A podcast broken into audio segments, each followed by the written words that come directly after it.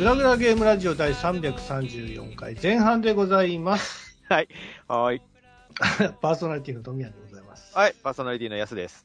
はい、アシスタントの井上司です。はい、よろしくお願いします。よろしくお願いします。お願いします。ね。すごいなと思うのは、はい。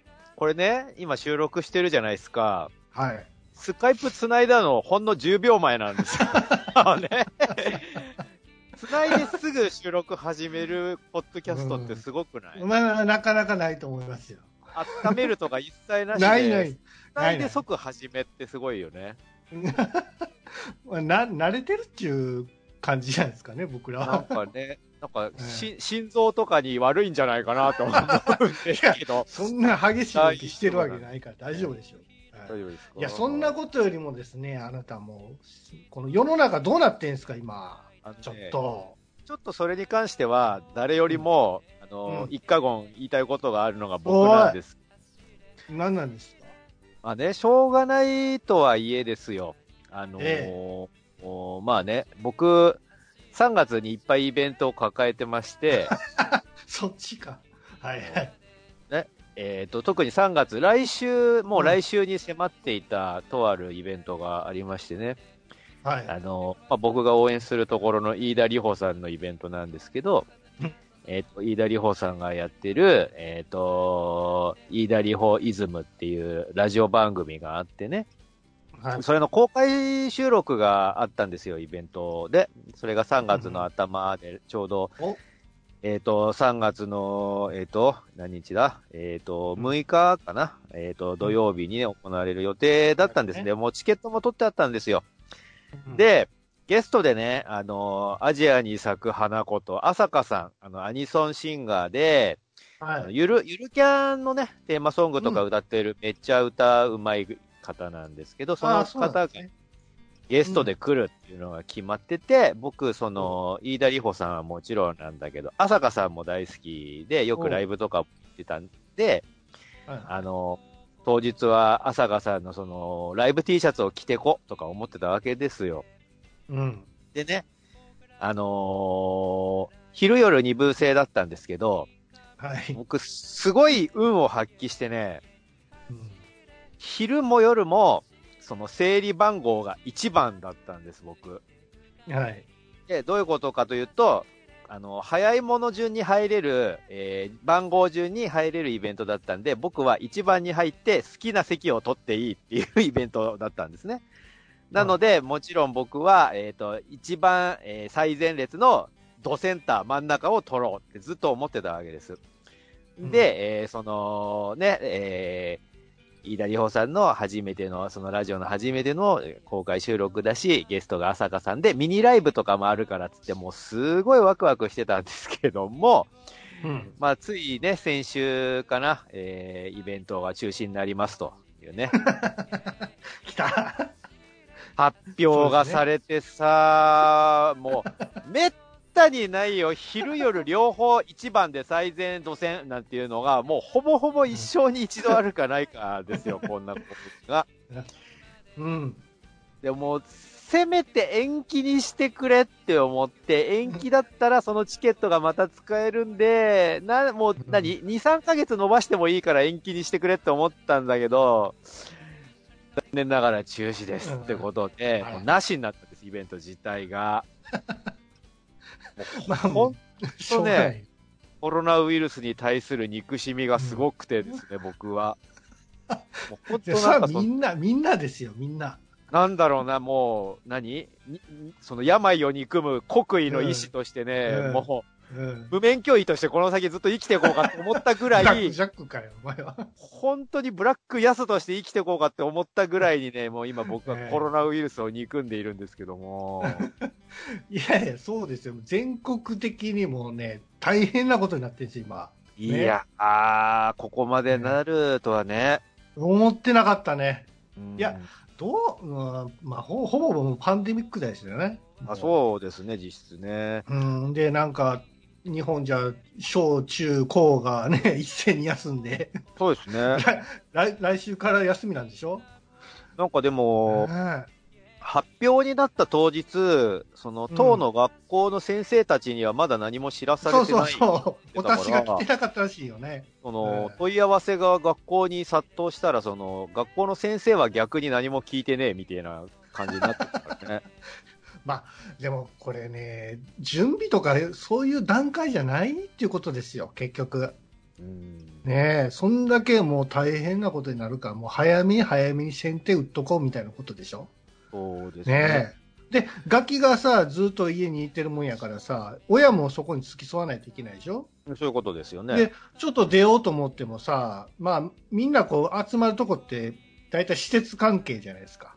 そういう遊園地とか何やれっていうところね。うんまあ、そしたらそういうところにみんな一斉に集まって、集まるから、結局そこでまた感染しちゃうからダメっていうことで、その施設、まあ、東京ディズニーランドとか、ね。まあ、関西やユニバーサル・スタジオとかがそうね。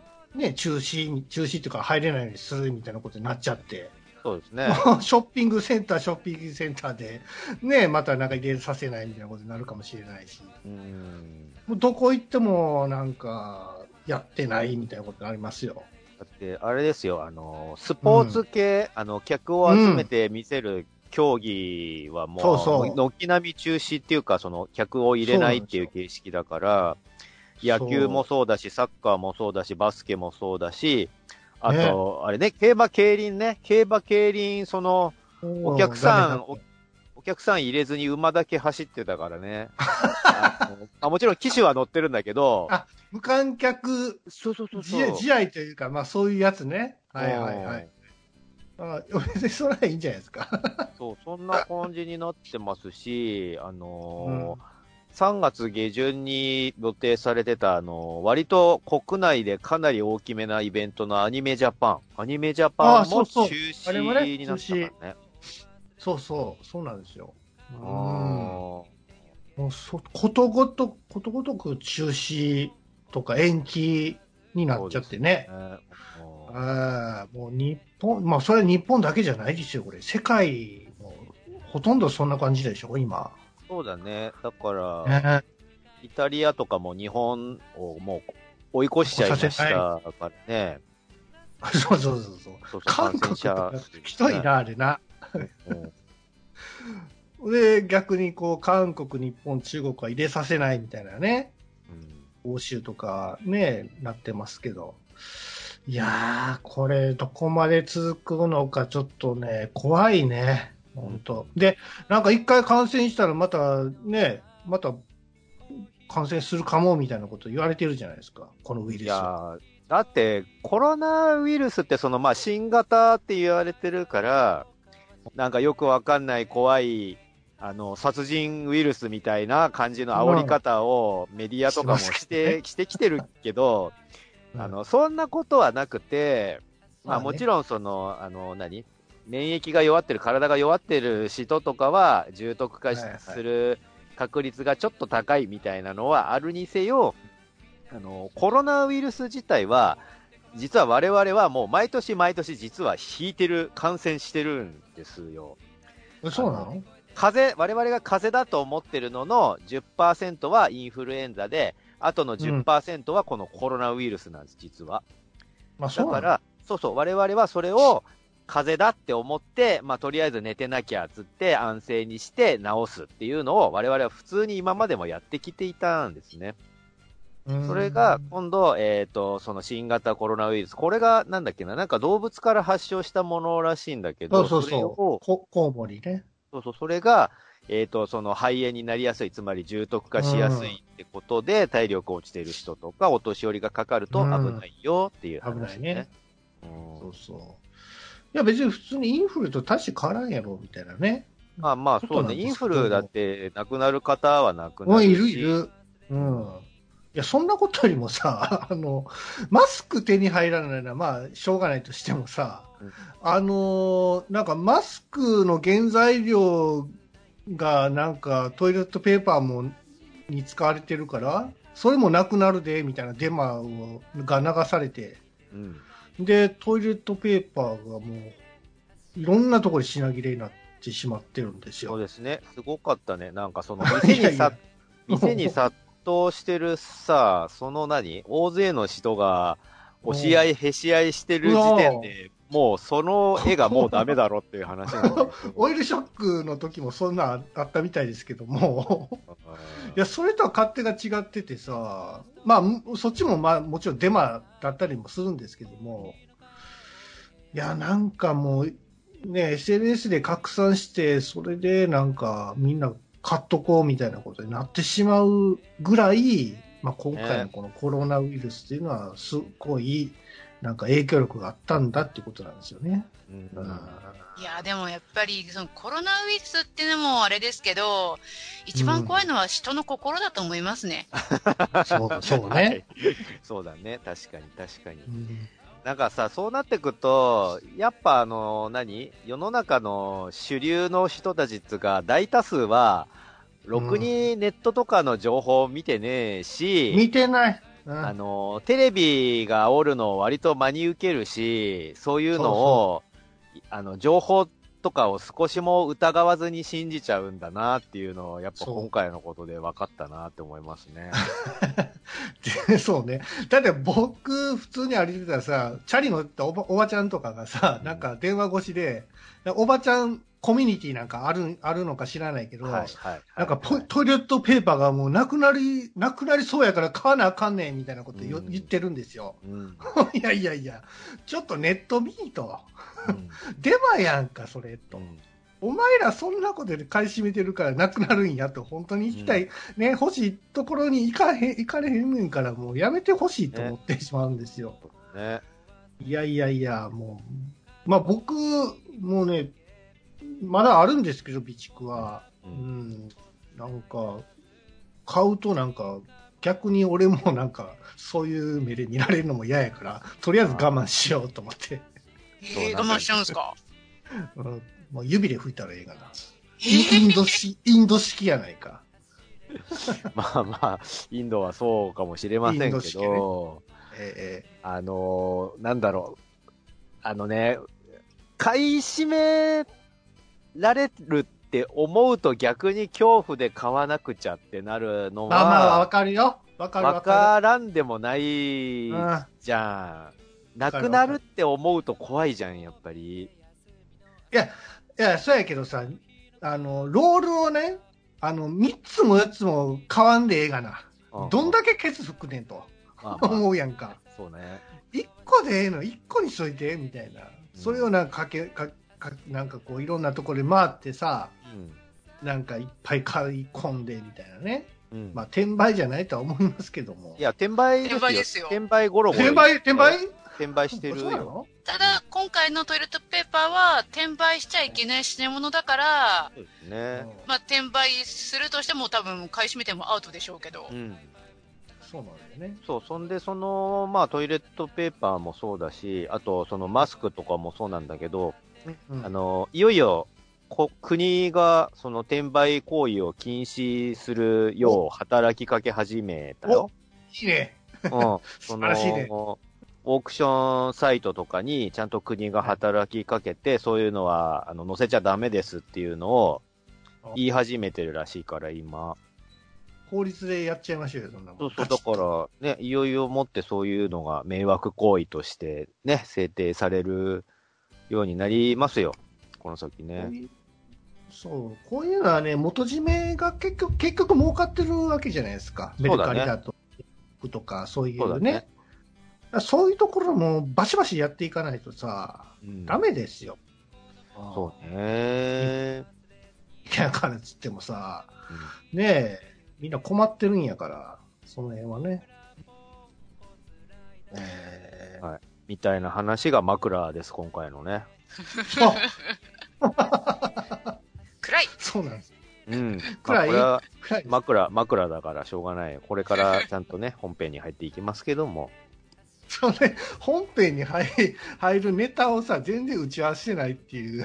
だってだって、10 秒前に繋いで即話し始めるから、そりゃ準備なんてできないですよ。あ、そうそう、あのーほら、ぐだらじのお年玉、お年玉っていいのかな？お年玉プレゼント企画ね。うん。はい。ちょっと、言っといた方がいいんじゃないですか？そう、あのね、いろんな方がちゃんと、あのー応募してくださってて、うん。思ってた以上の反響があって、すごい嬉しい限りです、僕は。いやいや、スイッチみんなそんなに欲しいんだな。だってすごいぞ。さ、すげえいっぱい来てる。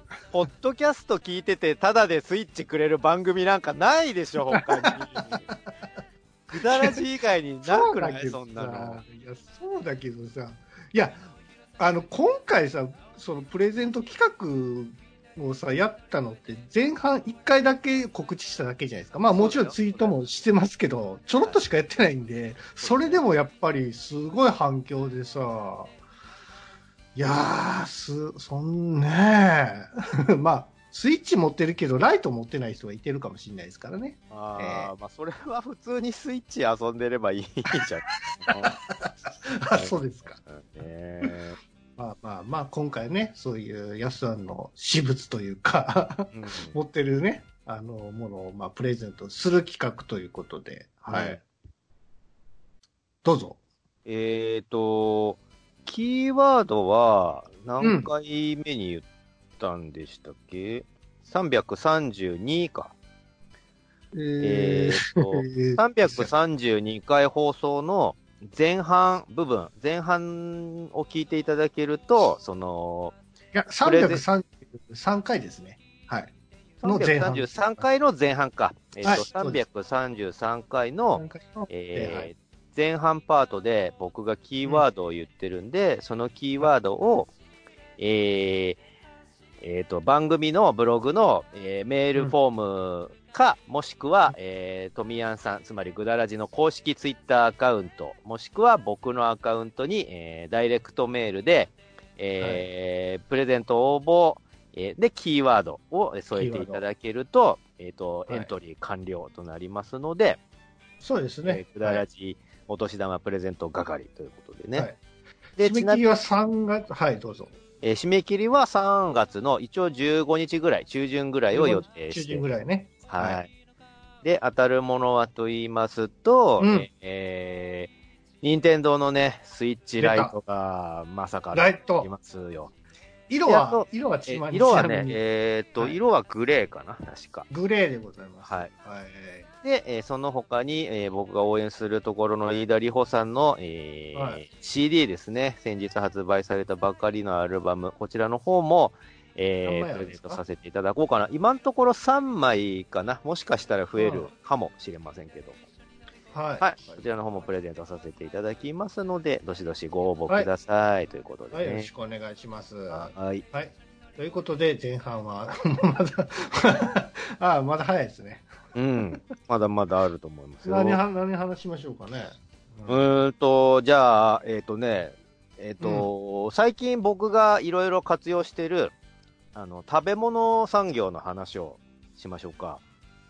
食べ物、えーさ産業？えー食べ物、そう、外食産業と言ってもいいのだけれども、外食産業の形がいろいろ変化していってるなぁとちょっと思っていて、最近。はい。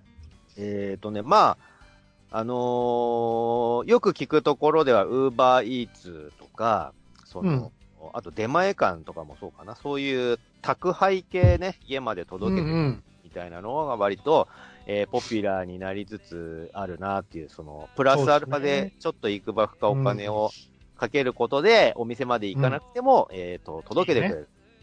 で、好きなお店を指定して、えーこれが食べたいっつって申し込むと、それを、えー家に届けてくれるっていうサービスがそれらね。で、それってその、ウーバーイーツとか出前館だけじゃなくて、それぞれのそのお店自体もそういうサービスを始めてて、まあ、ファーストフードとか、その、ファミレスとかも、お届けに上がりますよ、みたいな。ああ、あるある。うんコンビニとかでもやってるもんね。やってるんですよね。だからそういうのも増えてきたなと思っていて、そうっすね。そっちの需要があるんでしょうね。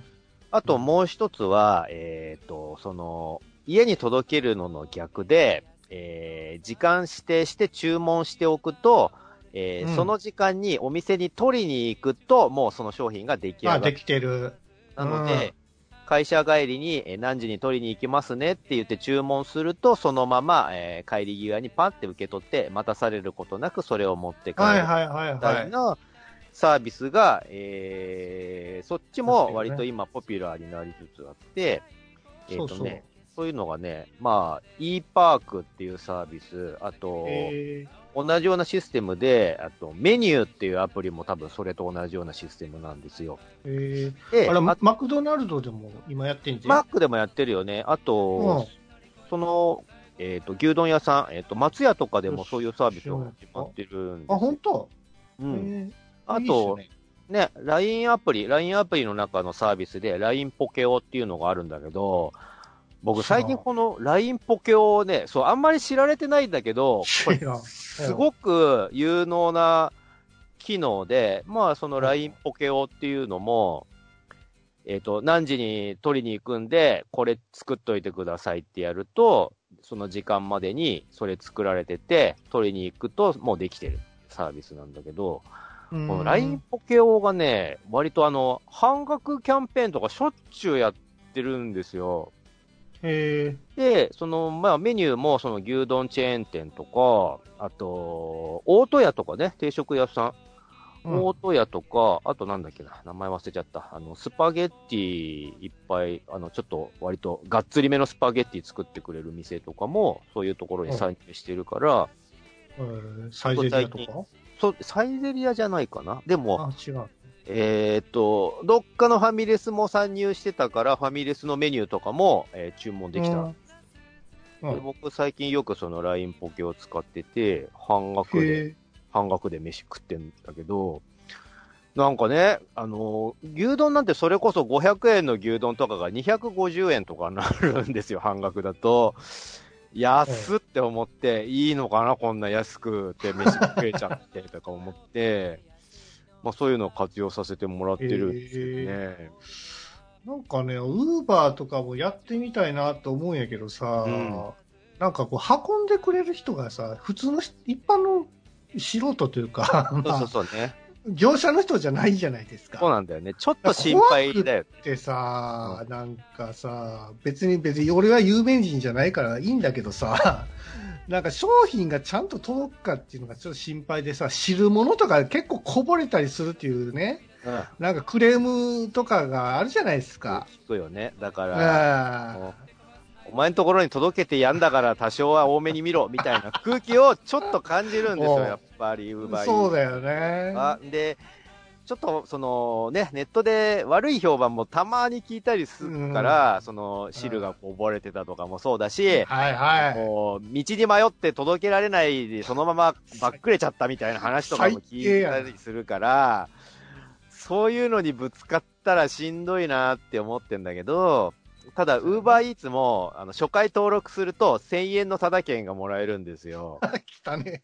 1000円って大きいじゃん。何食っても。で、ただで飯やんか、これ。そうそうそう。だから、最初の1食目はほぼほぼタダ飯食えるわけなんですよ。そうなんやで、まあ、そういう新しいサービス始めてるのって、割とどこもそういう、初回は500円バックしますみたいなキャンペーンちょこちょこやってるかまあら、まあ、うん、そういうのはねそういうのを使ってるだけでもだいぶお得に飯食えるなって思ってて、あと、あ、これ、割と新しい文化だって思ったのが、あの、はい。多分まだそんなに全国的には広がってないと思うんだけど、オールウェイズランチっていう、かこれ会社なのかな、会社なのかシステムなのかわかんないんだけど、どっかの会社が始めたサービスで、えっ、とね、今ちょうど確か渋谷でやってるのかな渋谷界隈でやってて、えっ、と、渋谷の駅周辺の特定のお店、で結構な範囲が入ってんだけど、うん。どのぐらいだろうな。10件、20件とかをを結構な範囲で、その特定のお店が、その、オールウェイズランチっていうのに参入してて、で、どういうシステムかっていうと、えー月額4980円を払うと、うん、うんえーお昼の時間帯に、えーその区画内の、えーランチがいくらでも食べ放題え、のです。え、で、1ヶ月内だから、例えば、えっ、と、20日平日があるとして、うん20日毎日、えーと、500、ん ?500 円のランチ。まあ、500円でランチ食えることもあんまないけど、えーと、500円、まあ、500円を10日食っただけでももう5000円じゃないですか。うん。ね、で、それが例えば、あの、千ちょっといいめのランチとかで1000円とか出したらもう10日で1万円とかになるわけじゃないですか。うん。で、だから、この1ヶ月で5000円ってかなりコスパはいいのね、実は。いいんや。で、あのーちゃんとした結構、あのーお高めのお店とかも入ってるんで、しかも、これって1日何回食ってもいいんですよ。で、じゃあそれさ、うん、あの、自分、何回も頼んでいいってことでしょ？何回も頼んでいい。うん、そうそうそう。そうそうそう。それ、それ仲間内で増してあげればさ、えっとね、あかんの？えっ、と、多分、えっ、と、本人だけで、ただその本人であるかどうかの証明ってやってるかどうかはちょっとわかんないんで、その辺はあまりどういうズルができるのかとか僕は調べてないんだけど、これね、かなり、その、いいサービスだなと思うですよね。いや、最近なんかこう、サブスクリプションやっぱり流行ってるよね。うん。月額払ったら何回でもできますとかさ、うん、うん。そういうのってなんかお得感はあるんやけど、トータル的に考えてみると結構、その、企業側の方が儲かってたりするじゃないですか。そんなん毎日行かへんし、とか毎日食べへんし、みたいなことになるし。そう、でもね、初めのうちだけ。そう、初めのうちだけなんだけど、とりあえずそういう新しい試みって、なんか試してみたい感はあって、で、まあまあまあ、それはね。初めのうちはなんだかんだでお得、得ができたりもするんで、そういうのは見見つけたら割とちょっと試してみたい派なんですけどね、僕は。それから、あとそのお店の味が美味しかったから、今度行ってみようかなということの紹介かもしれないよね。そういう、そう、もちろん、うんあの、リピーターも増やしたいっていうのはもちろんはいあるはいはいはいとはい。お店、お店側のね、利点としそうやて。ね。う。うんん。で、これまあランチだけだから、お昼に行って、あ、美味しい、いい店だなと思ったら、夜とかも食べに来てね、っていうことなのかもしれないし。大体その最近のランチのなんかこう、ブームというか、あのーなんか、なんだっけあれ、屋台みたいな、あの、車ではいやってるじゃないですか。い、ろんなこう、キャンピングカーみたいなや屋台でさ、うん。あれが今流行ってるんでしょ？流行ってるの？まあよく見かけるけど。なんか、コスパがいいみたいなことでで言われてるけど、美味しいし、ああ、そうなんですね。移動できるからってことなのかな？わかんない、そうらしい。いですよ。う。うんん。うんだからいちいちしその定食屋に行くっていうこともなくて、うん会社外出たらもうすぐそこにね、あの、あるから、なるほど、うんなるほど。500円ぐらいだったらパッて買えるし、みたいなことでしょ。うんそうだね。まあその、なんだろう、経営側としても、その、場所をいろいろ試したりできるからね、ちょっとこの駅前行ってみよう。そうそう。あれいいっすよね。そう、あうんの、お店構えるののリスクってさ、うん全然。客が、全然客が来なかった時とかさ、もうどうしようもなかったりとかするから、そうなんですよね。うん。車やったらどこでも行けるからさ。そうそうそうね。ねあれいいですよね。なんかもう、うちの近所もなんかさ、三もうな、何ヶ月か単位で店変わってんな、ここっていう角っことかがあったりしてさ。テナント。が。そう。もうダメなんだな、ここは。あるあるって思うんだけど。わかるわかる。ううんんいや、これ流行らんやろうなっていうのねいっぱいあるもしょっちゅうパン屋だの、なんとか屋だの、コロコロコロコロ変わってるけど、一向に定着しねえな、みたいな店あるかん。ら、ね。結局、ま、美味しないと思いますよ。そうなのかな？だって店が変わったら物も変わるんだからさ、その、いや何？け結局はリピーターやって。そうだね。うんそうだね物珍しく、あの、入るだけはさ、あの、初めはさ、あの、客も入ってくれるけども、もう、ん3ヶ月、4ヶ月になってくるとさ、後々もう、やっぱりリピーターがね入ってからが一番のしょ、あれでしょ。なるほどね。継続やと思いますよど。ね。まあ確かにそうなのかもしれないですね。そううん。うんなんか、うん、試しに入ってみようかなと思って入っても、そんな美味しくなかったらもういかへんしね。そうだね。うん。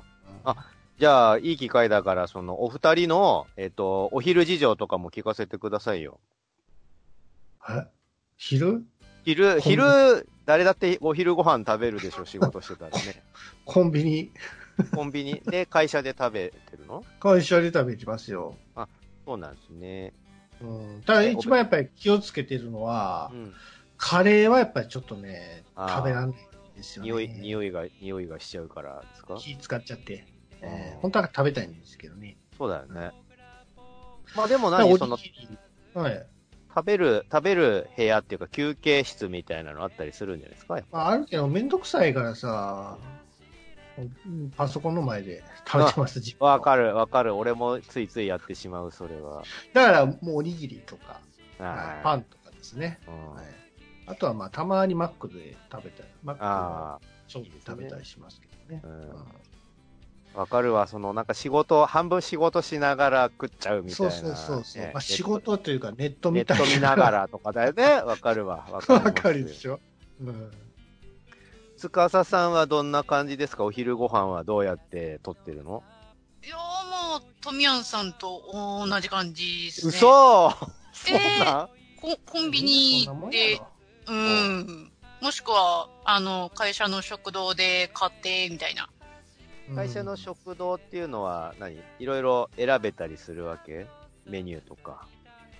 うん、まあ、その日の、まあ、今日の献立は、みたいな感じで、そうですね。うんうん。なんで、まあ、その中のどれが食べたいかでえ選んで食べるみたいな。えー、社その会社の食堂はいくらかそのお安かったりするんですか？そうですね。定食とかカレーとかで400円で、安いね。うん。で、うどんとかそばとかで350円ですね。ああ、いいですね。いいですね。リーズナブルだね。あのーよくさ、ネットでたまに紹介されてんだけど、いろんな会社の、あのー社員食堂がお得なんで、あのー社員食堂って大抵一般人でも入れたりとかするところが結構あるんで、そういうところを紹介してるサイトとかあるね。あの、うん。NHK、NHK の社員食堂がお得ですよ、みたいな話よく聞きますね。あ、そうですか。うん。あと、病院に行ったらあるよ。病院食が。あ、病院食じゃねえや。病院食じゃないね。食堂、食堂です、病院の食堂がある、あったりね。ああるあそうそうそう。あとは何やろうね。あと、まあしあれだねう、ん都庁、都庁のなんだっ学け、あの食、学食もあるか。学食、そう、学食も結構安いところいっぱい安い安い。うさん。一般人もね、入ってっていいみたい入れますね。うん。そうそう。そういう情報知ってるとだいぶお得にね、飯が食えたりもしますね。うでん。も行くのめんどくさいからコンビニでいいですもん。まあ結果はだんだんそうなってくよね、ぶっちゃけるとね。もう、おにぎりで済ませるんやったらそれでいいわな、と思います。そうそう。なんかだんだん飯が雑になっていきますよ。雑、雑です。本当雑ですに。ね。もうね、なんかローテーションというかさ、今日は、まあ、パン、おにぎり、パン、おにぎり、パンって感じ？ああ。たまに具の中身違うみたいな。なんやねん、それ、みたいな。でちょっとか健康に気を使って、はい。えーヨーグルトと、あはのリンゴみたいなねい。。はい 大丈夫か、俺の食生活と思いあまあ、そうなんだよな。そうなっていくんですよ、だんだんね。す。怖い、怖い。そう、だから、なんかその会社の周りのご飯屋さんとかも一時期開拓してたりもしたんだけどもね、まあね、僕もありますよ。近場で済ませるようになっちゃったりしますね、なんかね。いや、でもやっぱ1000円ぐらいすんじゃないですか、外食する。するよ、するする。たそうそう。だうわコンビニやったら500円以内で済むでしょ？あいやはい、コンビニもなんだかんだで高くつくよ、やっぱ。いやいや、まあ確かにね、その、揚げ物とか買えば、うんやっぱり500円以上するんやけど、うん、まあおにぎり2個でも500円もせえへんし、うん。うん。まあまあ、なんとかなりますよ、ワンコインで。まん、わびしい、わびしいな。別にこれ、金に困ってるわけじゃないですけど。いや、わかるわかるわかえる。めんどくさいだけなんですけど、単純に。そう、僕ね、一時期ね、あのーまあ、僕会社渋谷にあるんで、渋谷の、はいあのー渋谷駅ってあの、光栄があるから、光栄の地下って、ちょいお高めのお弁当とかを売ってる店がいっぱいあるんですよ。はいはい。あそこに、ちょっと時間をずらして、えっ、と、まあ、お昼時だったら時間をずらして2時とかに行くと、あの、お弁当が、うん。あのーまあ、普段だったら1000円とか800円とかの、まあ、ちょい高めのお弁当、まあ、もちろん素材も良くて美味しいんだけど、それらを時間をずらしていくと、300円引きとか半額とかになってたりするんで、その、いいお弁当を、普通のお弁当レベルの値段で買ってきて 食べるっていうのを、一時期やってましたね。いいねうまいうまいとか思って。デパ地下あるからな、あそこ。うん。いいっすよね。でも全体的に高いですよ。うん。まあね、しょうがない。なんか、ブランド価格みたいなのがね、乗っかってたりする。ああね。そうそう、そんな感じで、お昼過ごしてますよ話だったんだけども。あんまり弾けなかったな、なんかね。なんかもっとこう、食というものに、こだわりみたいなのをみんな見せるかと思ったら、みんなそうでもねえ、みたいな感じで、コンビニです、コンビニですわ、みたいな話で終わったから、まあまあ、こんなもんですわ、じゃあね。そうですね。うまいっすね。いや、うん、いや、もうなんかね、し、その、食った後にまた仕事やからさ、そうだね。なんかこう、晩飯やったら別に構わへんねんけど、うんこう贅沢していいかななんて思うけど、うん昼飯とかはさ、その、食った後仕事やからさ、あんまりがっつりできへんし、そうだね。うんだからまあ、軽食ぐらいがいいかなと思ってるんですよね。そうですか。うーん、それもわかる。それもわかるのだが、なんだろうね。なんか、仕事してて遅くなると、遅くなった時間でがっつり食うっていうのもなんかしづらいしさ、どうせ帰って寝るだけなのになとか思っちゃうし。そうですか。ううんん。まあまなんだろうな。その、限られた短い時間の中で精一杯美味しいもの食べたいみたいなのも最近ちょっと思うかな。あ。本当？うんそうなんですか。うんうまいものって基本高いからさ、まあね、そうだね。高いし、うんすぐ出てこうへんし、そうだね。そうさっさと終わらせて、ね、そういうのでいいんですよ。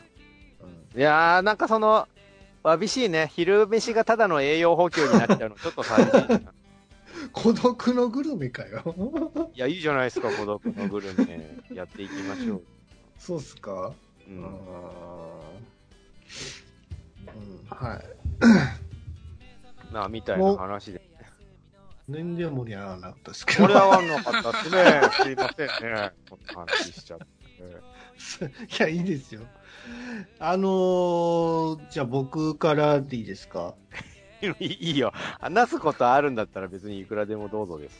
いや、これ、あのー、あと6年いいかなと思ってたんですけど、まあちょっとまだ時間があるんで、はい。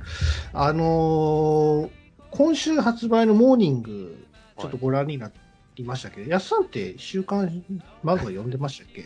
ご覧になりましたけどもって何？いやいや、あのね、あ僕、うん。うん、久々にその週刊漫画をうん。手に取って買ったんですよ、ね。はい、はい。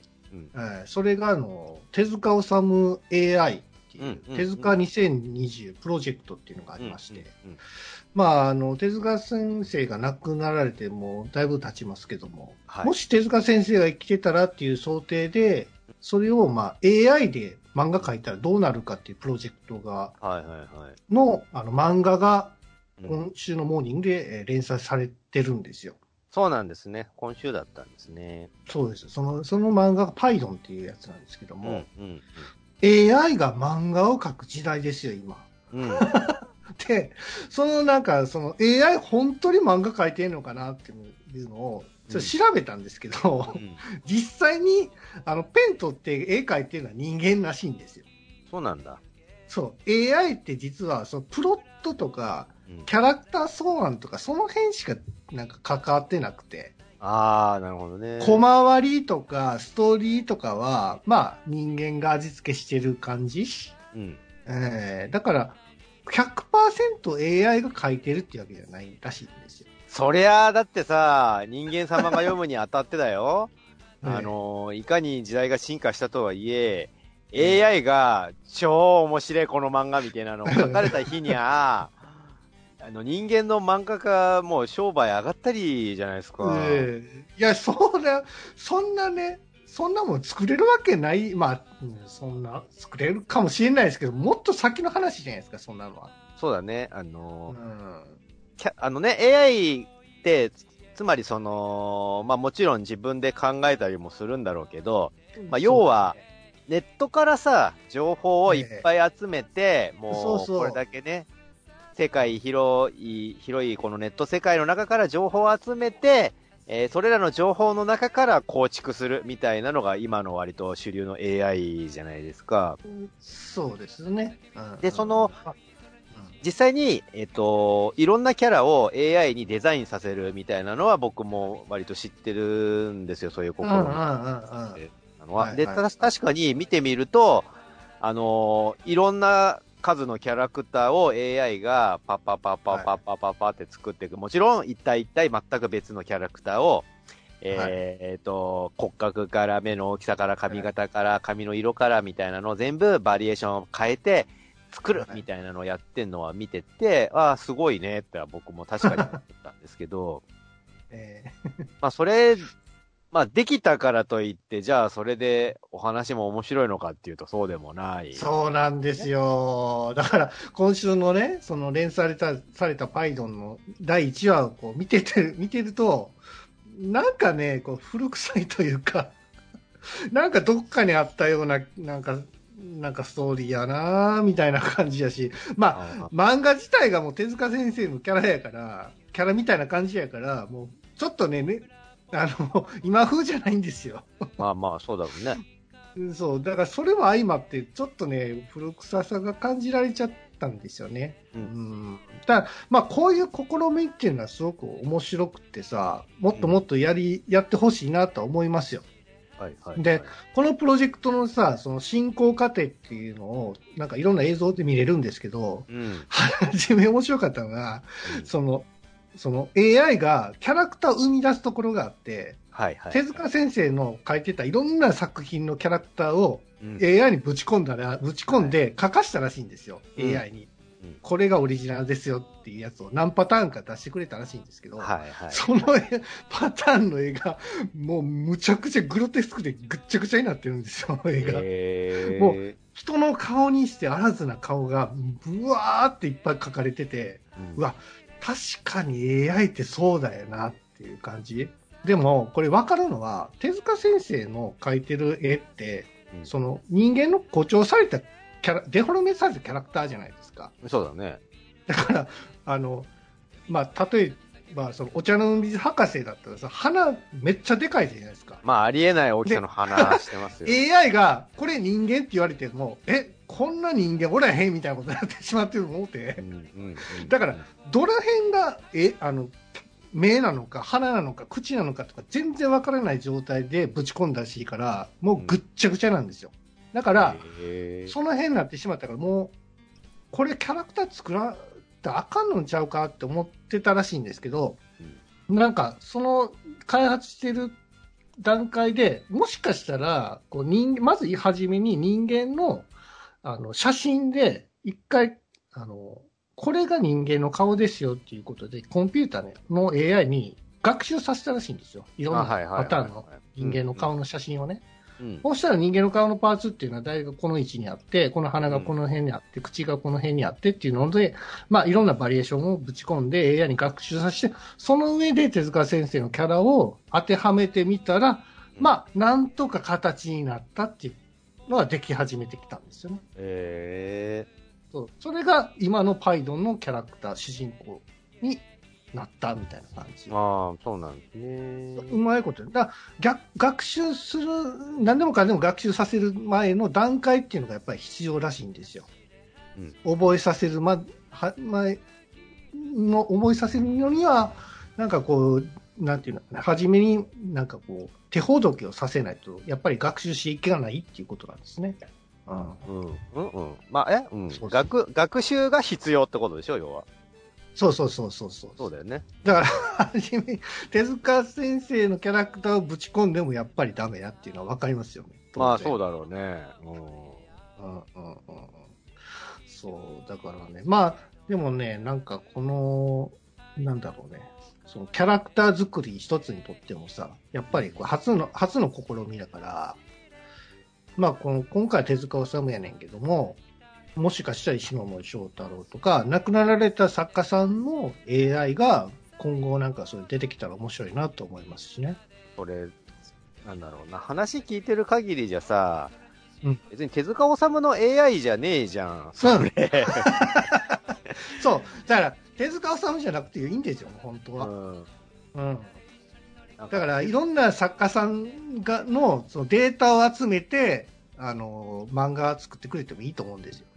そうね、だからそのなんか、その、今までのキャラデザから、統計取ってこんなキャラありえますよぐらいの感じのものでしょ？要は。そうそうそう、そうです、そうです。なんかそれを AI って言っちゃうのなんか違和感なくもないんだよね。うん、まあね。単純にデータのね、蓄積やんか。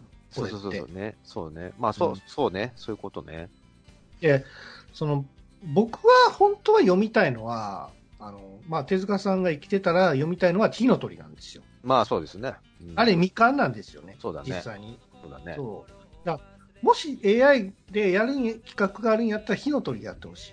うんまあ絶対無理やと思いますけど、うんそもそもストーリーなんて作れん、作れるかどうかまだちょっとわからない。今の段階で絶対作れないと思うんですけど、うん。でもやっぱり読みたいですよね。ねそうだね。あとは、そう、亡くなられた作家さんとかいてるじゃないですか。うん。あの、栗本香織さんとかはさ、うんあの、グイサーが書かれてるはいはい作家さんなんですけど、やっぱり未完なんでしょうね、あれもね。うんうん。だから、ああいう作家さんがもし生きてたら、なんか続き書いてたみたいなね、いうの企画でもいいじゃん、いいと思うんですよ。石森章太郎先生だと、サイボーグ009そうが、だね。と途中でなんかね、あの、終わってしま、終わってしまったけど、途中段階でなんか亡くなられてたから、あの続きをね、もし AI が書いたらどこんな感じみたいなのでもいいと思うんですよね。そうですね。あのー割とそのさ、漫画に限らず小説とかもそうだけどさ、未完のまま終わっちゃった作品っていうのを、ん。やっぱみんなその続きを求めたがるし、なんかね、あのー別のだ誰かがその後を継いで、あの仕上げましたみたいなのが割とねあ、たまにあったりもあ、あるある。はいはい。うん。そう、そういうのがうまいこと、なんか AI 技術によってですよ、この世に生まれなかったものが、あの、うん完結しましたみたいな時代が来ると、それは、それで良いですよね。その、う藤本博先生、あの、藤子不二雄 A 先生か。うん、うん、うん。もう、もう、亡くなられてだいぶ経ちますけども、うん今でもドラえもんはやってるじゃないですか。そうですね、そうですね。だから、もし藤本先生が生きてたら、その藤本先生の、まあ、その、こんな感じで書かれたドラえもんがまた見れるみたいな、AI で作ったものが見れるんだったら、ちょっとそれも企画してほしいよね。うん。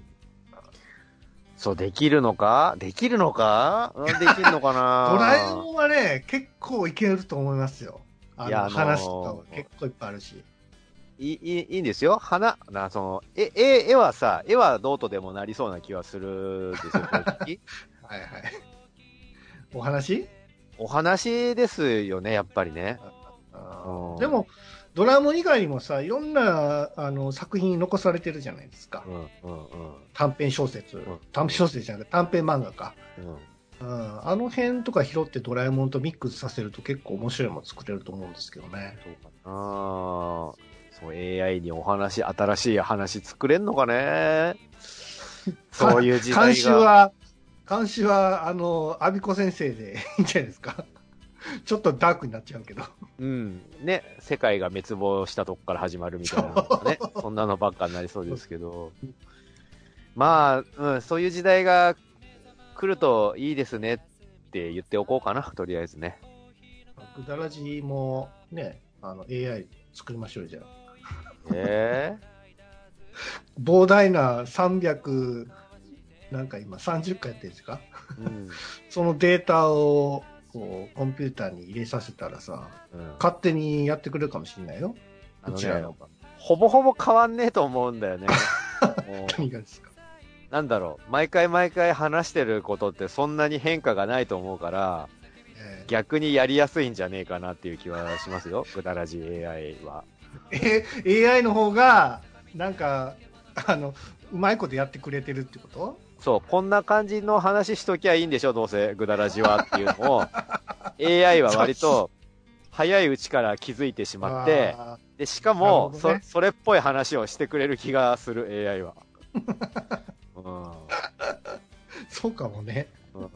こんぐらいの緩めの、大して内容がない話をしとけばいいんだろうっつって、ね実はもう、あのー何、トミーアンとヤスさんはとっくの昔に死んでいるのに、AI がひたすら作り続けて、毎回配信してるグダラジ、もう、千何回みたいなのが、ないとも限らない気がしてきた、今。う。いいですね。いや、俺多分ね、いけると思うんですよ。まあ、これ、当分先の未来ですけども、はいその、なんかいろんな作家さん、自分の好きな作家さん、もうもう亡くなられた作家さんを、のデータを AI にぶち込んだら新作出てくるみたいな、そういう世界出てくると思いますよ、すぐに。そうなのかなどうなんだろうね た。だ、ね、あの、著名人な、こう、有名な作家さんって、あの、かん考えるのにはすごい時間かかるけども、多分ね、グダラジはね、1分ぐらい出てくると思うんですよ。グダラジはすぐできると思いますよ、実際。そうそう。うん、だったら、そう10秒ぐらいでできてしまいますよ。そうですね。うん。こそうれ、つなげときゃええんやろ、みたいな。うんうん。そうそう。まあね、そんな未来が、あの、未来のお話でございますけども。はい。まあね、その間僕ら生きてるかどうかわかんないですけどね。僕ら生きてんのに AI にやらせるのはおかしくない？オリジナルがいるんだし、あの、オリジナルと大して変わんねえとか言うんだったら、オリジナルの価値がなくなるじゃないですか。僕らはもう AI に任せてさ、その AI のそのデータを聞いときゃいいんですよ。いや、それでなんか、リスナーさんから面白いっすねとか言われたら、切ないじゃん。そっちのが人気出てもて。今回も相変わらず面白いっすね、みたいな、その AI が言ってるのにさ、まあね、そんな時代が来り来ますよ。いつかでなはい。はい。ということで、えー、ぐだぐだゲームラジオ第334回前半でございました。